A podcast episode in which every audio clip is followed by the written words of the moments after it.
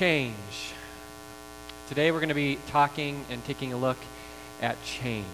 Now, I've, I've kind of come to realize that there are two different kinds of people when it comes to change those who love and thrive on change, who get bored when they have to do the same thing two times in a row. And then those of you who are sweating right now because I've even used and mentioned the word change uh, a couple times already. So, where do you find yourself? Are you, are you someone who loves change and, and needs change, or um, you hate change? Well, let's just, I'll just ask this one question. Raise your hand if you enjoy change, if you like change. It's a good thing for you. Oh, wow. A number of you. That's, that's interesting. Now, there's no right or wrong uh, answer to that question, right? It's not like one is better uh, than the other. Um, but I know that some of you like change, some of you don't. But, but what I've also come to realize is that whether you like change or whether you, you don't, all of us, all of us, need some stability in the midst of change in this world, all of us need some things that we can count on, some things that stay the same, things that kind of anchor us and, and plant us firmly. Uh, as the world swirls and whirls and changes around us, all of the, us need things that we can return to time and time again, things that, that simply remain the same. And I think that's true because change can be hard, can it? I mean, think about even some of the really great changes in your life, some of the, the welcome changes that you've been looking forward to. Maybe getting married, right? A welcome, exciting, amazing change, and yet uh, that's sometimes a, a, an interesting transition, a, a, hard transition, or, or starting a new job, or, or, or buying a new home, or, or, having kids. I mean, all of these are, are most often welcome, exciting, wonderful changes, but that doesn't always mean that they're easy.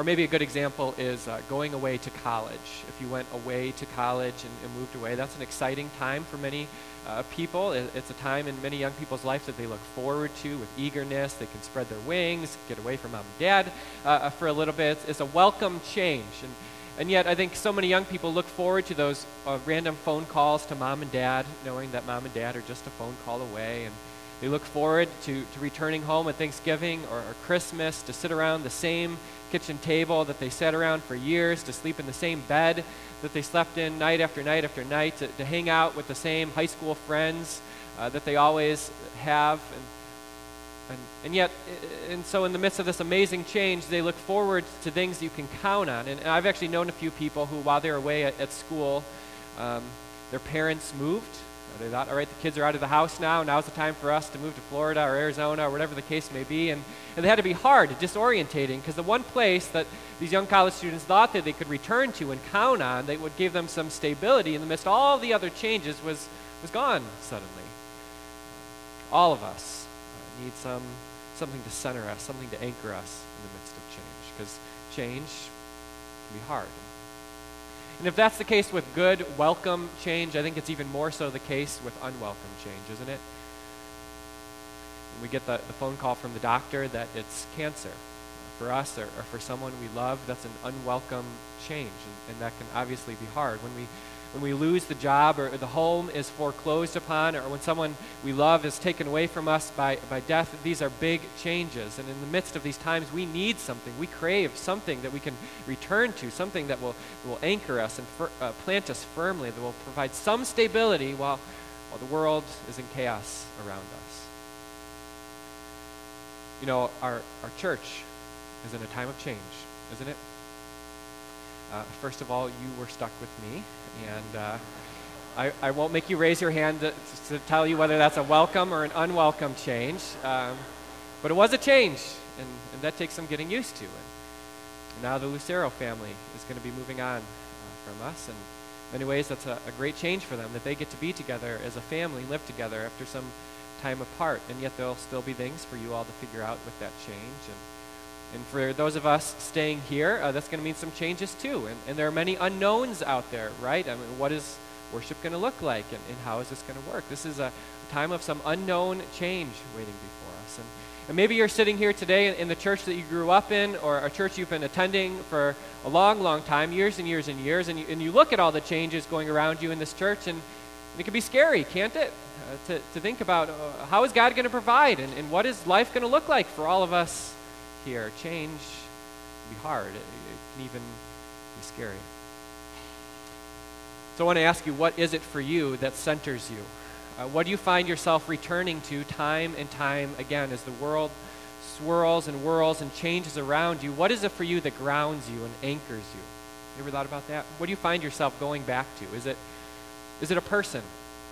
Is it a, a husband or a wife, uh, maybe a parent that you know you can count on, that you think will always be there for you, and no matter what changes, at least you have them? Is it a person? Or, or maybe it's a place. Maybe it is a home, whether it's your home or a vacation home, somewhere you've gone for years, and it, it's that location that kind of grounds you in, in time and space, and you know you can count on it. Or maybe it's something like one of grandma's old recipes that's never changed throughout the years, that comfort food um, that helps center you in life, no matter what else changes, you have that, or a, or comfortable pair of jeans. But whatever it is for you, I think we all have those things that we go back to, that, that we kind of reach for. Uh, when everything is, else is maybe taken away from us, what is that?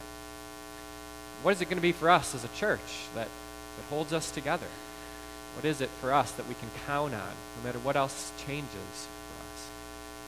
Well, in our reading from Hebrews uh, chapter 13, verse 8, we get our answer today. And this is what the author of Hebrews writes Jesus Christ is the same yesterday and today and forever. See, brothers and sisters, it's our faith in Christ that anchors us today. He is the one that centers us. He is the one that we can hold on to and grab onto. No matter what else is taken from us, we will always have Him. He is that firm foundation under our feet that will never shift or, or move or, or slide away. You see, Jesus and His Word never changes. His truth never changes. His, his promises that He has made to you oh so long ago, they never change. His love will never be taken away from you. His presence in your life and for you will never go away. Jesus Christ is the same yesterday and today and forever. You don't have to worry, like, well, God's word was written so long ago. Does it apply to me today? Yes, it, He doesn't change. And, and the promises that He made thousands of years ago to, to people who are long dead, they are still for you. Our God, He never changed. In the midst of whatever else happens, He's there for you. Just a few verses earlier, the author writes this The Lord is my helper. I will not be afraid. See, no matter what changes around us, we, we have nothing to fear. No matter what changes in our church, we have Jesus.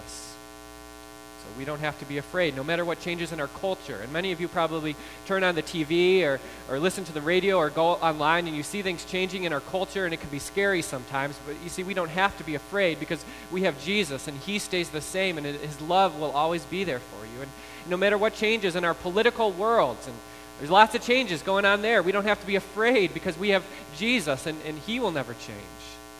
See, as Christians, we have this immovable foundation in Jesus Christ that wipes away fear. And, and I hope and I pray that that's a comfort to you. to know that of all the things that come and go in this world, He will always be there.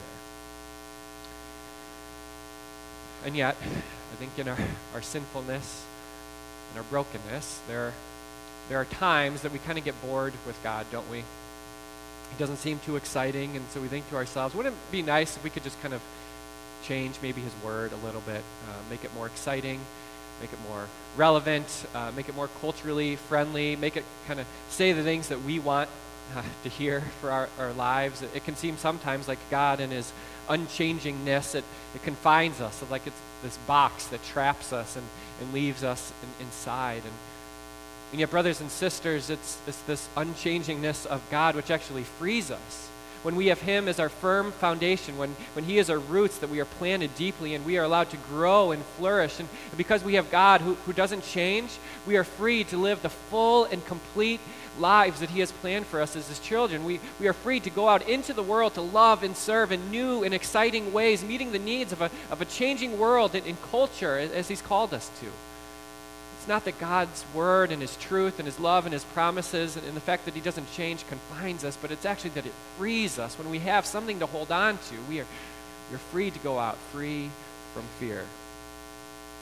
A good example of this is in the beginning of our reading for today. Uh, maybe you noticed it, Hebrews 13. The whole first section is just a bunch of commands and Uh, it's kind of one after another hitting us, and, and, maybe you kind of checked out because it was just like so repetitive, all these commands, okay, okay, got to do that, I got to do that. But the, the very first one, I think, exemplifies this. The author writes in verse 1 Keep on loving one another as brothers and sisters. You see, when we have Christ as that firm foundation, when He is that anchor that we hold on to, we are free to keep that command in new and exciting ways. What does it look like to, to love one another as brothers and sisters? Well, where for some of us, it's going to mean holding the door open for someone on the way outside of church today. And for others of you, it's going to mean showing up at a summer supper to, to feed the hungry. And, and sometimes it's going to mean uh, simply going out and, meeting our neighbors to let them know that we're there for them. When we have the sure foundation of, of the cross of Jesus Christ and the empty tomb, a, a promise of his love and, and grace and forgiveness, we can keep that command in, in new and exciting ways. It doesn't confine us, but it frees us to go out into the world and to love one another as brothers and sisters. But the same goes for all the other commands. It says that marriage should be honored by all. We're to keep our lives sexually pure. We're, we're, we're to remember our leaders. Uh, we are uh, to be free from the love of money, to be content with what we have. And we can do all that, not out of guilt or, or fear or shame or to feel like we're just doing it to get God off of our back, but we can keep all those commands because we have the unchanging promise of God's forgiveness. That no matter where we fall short, that His love will cover us and so we can go out and we can keep all of these commands, this whole list, not out of fear, but out of love for Him and love for the people He's placed in front of us. No, I am sure today of two things. Two things I know today. And, and the first is that change is coming. The world that you're going to wake up to tomorrow is going to be very different than the world you're living in today. You're going to turn on the news tomorrow morning and hear about a, a, changing world and culture and political scene. Your, your kids uh, tomorrow are going to be wiser and older and taller than they were today. Um, you are going to be older, hopefully wiser, maybe not taller than you were today. Jobs are going to come and they're going to go. Some of us will be celebrating births, and others of us grieving deaths. Change is coming. The other thing I know is that our God does not change. No matter what else is taken from us in this life, His promise of grace and forgiveness will always be there. No matter who is taken from us by death, His promise of life everlasting will stay the same. No matter what comes and goes, no matter what changes, you have a God who will always be there for you. Because Jesus Christ is the same yesterday and today and forever. In His name, amen.